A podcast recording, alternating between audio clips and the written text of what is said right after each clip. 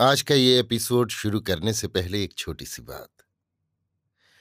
क्या आप भी अपना पॉडकास्ट बनाने की सोच रहे हैं? तो एंकर ट्राई कीजिए। ये पॉडकास्ट बनाने का सबसे आसान तरीका है। नंबर एक, ये फ्री है। नंबर दो, इसमें कई सारे ऐसे टूल्स हैं जो आपको अपने फ़ोन और कंप्यूटर पर रिकॉर्ड और एडिट करने की फैसिलिटी देते हैं।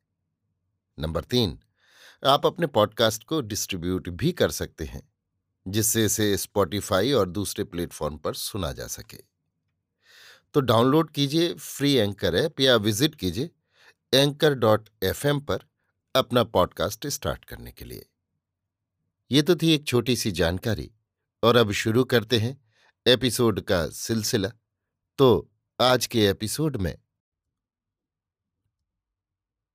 लीजिए सुनिए आचार्य चतुर्सेन शास्त्री के लिखे उपन्यास, गोली के छप्पनवे भाग, रानी का बुलावा को, मेरी यानी समीर गोस्वामी की आवाज़ में। छह महीने बीत गए।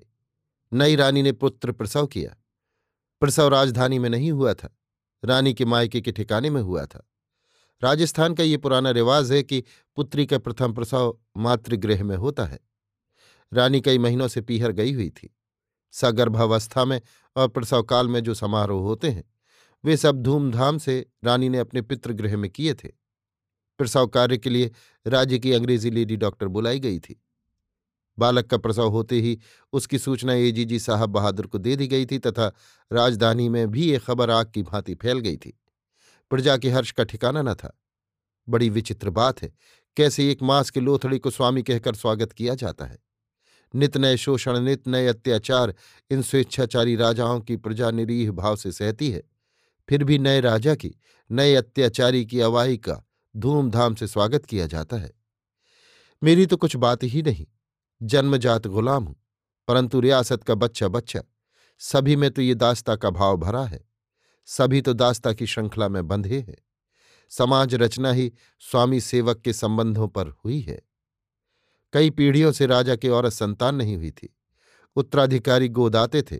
अभी ये औरस उत्तराधिकारी, जो मृत राजा का आया तो इससे प्रजा हर्ष से खिल गई। पर राजधानी में विशेष धूमधाम नहीं हुई। राजा ने इच्छा प्रकट की थी कि जब वो बालक महाराज को लेकर राजधानी में आए, तभी धूमधाम उत्सव मुजरे जल से हों। सुरियासत में छोटे बड़े सभी भांति भांति के मंसूबे बाँध रहे थे। भांति भांति के अनुमान लगाए जा रहे थे। दूर दूर के कलावंत, रंडी, भड़ुए, भाड़ अभी से राजधानी में धंसे पड़े थे। एक व्यक्ति था जिसे ये सब धूमधाम फोड़े की भांति दुख रही थी। वो था नया तरुण राजा। मैं अधीर हो रही थी। हर बार मेरा मन ये कह रहा था कि मुझे अब रंग महल से नहीं, राजधानी से भी चल देना चाहिए। पर क्या मुझे यहाँ से चले जाने की अनुमति मिल जाएगी? मुझे? गोली को? जन्मजात गुलाम को? मुझे इतनी स्वतंत्रता मिल सकती है? मैं गुलाम चाकर हूँ। मेरी संतान राजा की संपत्ति है। सौभाग्य की बात थी कि नया राजा भला मानुस था और उसने मेरे साथ आशातीत भद्र व्यवहार किया था। परंतु रियासत में ना तो मैं और न मेरी संतान ही गुलामी से बच सकती थी। जन्म जन्म से जिस दास्ता को हमारे पूर्वजों ने अपने पल्ले बाँध लिया था, उससे तो वो राजा भी हमें नहीं बचा सकता था। मुझे अपने से भी अधिक लड़कियों की चिंता थी। मेरी बड़ी लड़की समझदार थी। वो नए वातावरण में पली थी। उसे कदाचित इस बात पर विचार करने का भी अवसर न मिला था कि वो भी जन्मजात गोली गुलाम है। मेरा बच्चा पूरा निरोग हो गया था, तथा मेरे बड़े पुत्र ने एलएलबी प्रतिष्ठा सहित पास किया था। उसे देखने को मैं छटपटा रही थी, पर मैंने उसे रियासत में बुलाना निरापद न समझा। बंबई ही में रोक दिया। अब तो मैं किसी तरह यहाँ से निकल भागने की जुगत सोचने लगी। मैं बहुधा अपने पति और वासुदेव महाराज से सलाह कर दी। पर कोई योजना स्थिर नहीं हो पाती थी। मैं स्वीकार करती हूँ कि मुझमें साहस की कमी थी, नहीं तो मेरे भाग निकलने का ये अच्छा अवसर था। राजा मेरे अनुकूल था, रानी पीहर में थी, विरोधी शक्तियाँ भी उसी के साथ थीं। यदि कुछ बाधा हो सकती थी तो वो कुछ खर्च करने से पूरी की जा सकती थी। वासुदेव महाराज ने मुझे बच्चों को लेकर तुरंत दिल्ली भाग जाने की सलाह दी थी, पर मैं सोच विचार ही करती रही। क्या करूँ? मेरे भाग्य में जो भोग भोगना बदा था उसी ने मेरी बुद्धि नष्ट कर दी। किसी से मैंने सुना, नई रानी राजधानी में लौट आई है। नवजात शिशु उसके साथ है। नए राजा के जन्म की खुशी में धूमधाम जल से और जश्न मनाए जा रहे हैं। नए राजा ने स्वयं महल में जाकर रानी का मुजरा किया। शिशु राजा का अभिवादन किया। वो चाहता था कि राजा नहीं तो जब तक बालक राजा बालिक न हो जाए। वो उसका प्रतिनिधि होकर ही राज्य शासन करे। पर रानी की तो योजना ही दूसरी थी। रंग महल पर रंग बिरंगी रोशनी हो रही थी। नगर के बाज़ार सजाए गए थे ठौर ठौर पर नाच गाने और जलसे हो रहे थे। सारी राजधानी मौज, शौक और आनंद में डूब उतरा रही थी। मैं भौचक सी ये सब विधाता का खेल देख रही थी। इतने ही में मेरे ऊपर विपत्ति का पहाड़ टूट पड़ा। वासुदेव महाराज को अकस्मात हैजा हुआ और वो दो दिन की बीमारी में चल बसे। दो दिन रात मैंने इस ब्राह्मण मित्र की अथक सेवा की, पर उसे जाना था। वो चला गया। ईश्वर उसे स्वर्ग दे। मैं बहुत रोई। बेचारे उसके पुत्र और पुत्र वधु निरीह हो गए।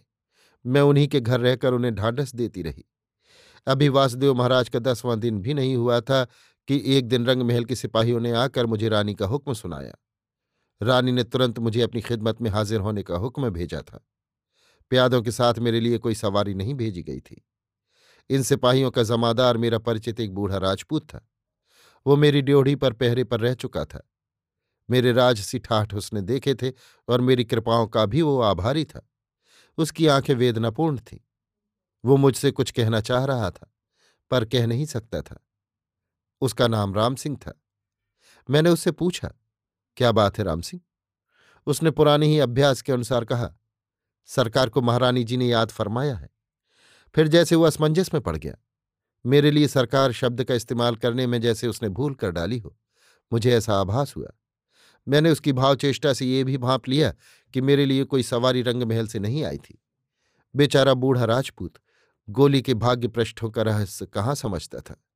उसने झिझकते हुए कहा, सवारी के लिए किराए का बहल मंगा लें क्या?